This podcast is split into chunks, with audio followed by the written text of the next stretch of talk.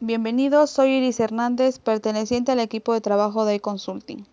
Hoy vamos a analizar qué es la ley de Parkinson y cómo aplicarla a tu productividad personal, pudiendo aumentar tus resultados o mejorar tu administración del tiempo. La ley de Parkinson hace referencia directa a la gestión del tiempo, es decir, que cuanto más tiempo se tiene para realizar una tarea, más tiempo se tarda en llevarla a cabo, dando lugar a una reducción del esfuerzo y llegando a aumentar la complejidad del trabajo, dedicándole más tiempo a lo que es menos importante. ¿Cómo administrar el tiempo en el trabajo aplicando la ley de Parkinson? A continuación les daré tres puntos importantes para tomar en cuenta a tu productividad personal. Número 1. La regla de los dos minutos. Sostiene que toda tarea que requiera poco tiempo, un máximo de dos minutos, debe de realizarse de inmediato, evitando planificarla.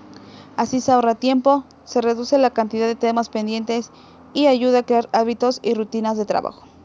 2. Principio de Pareto. Se dice que el 80% de los resultados de una tarea proviene del 20% del esfuerzo y tiempo dedicados. La clave de este principio reside en focalizar la dedicación en ese 20%, prestando menos atención al 80% restante. De esta forma se consigue, por un lado, mayor esfuerzo en menor tiempo, y por otro se consigue distinguir lo esencial de lo secundario. 3. Gestionar la energía, no solo el tiempo. Cada persona es distinta y en consecuencia también lo es su tiempo de mayor rendimiento.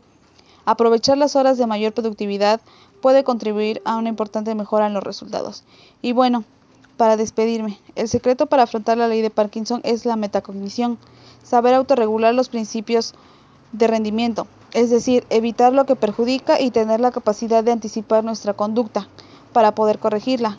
La clave de estas técnicas y consejos reside en priorizar las tareas y optimizar el rendimiento en un tiempo determinado, para poder así cumplir con todos los objetivos propuestos. ¿Y tú, crees que es útil aplicar la ley de Parkinson en el ámbito laboral?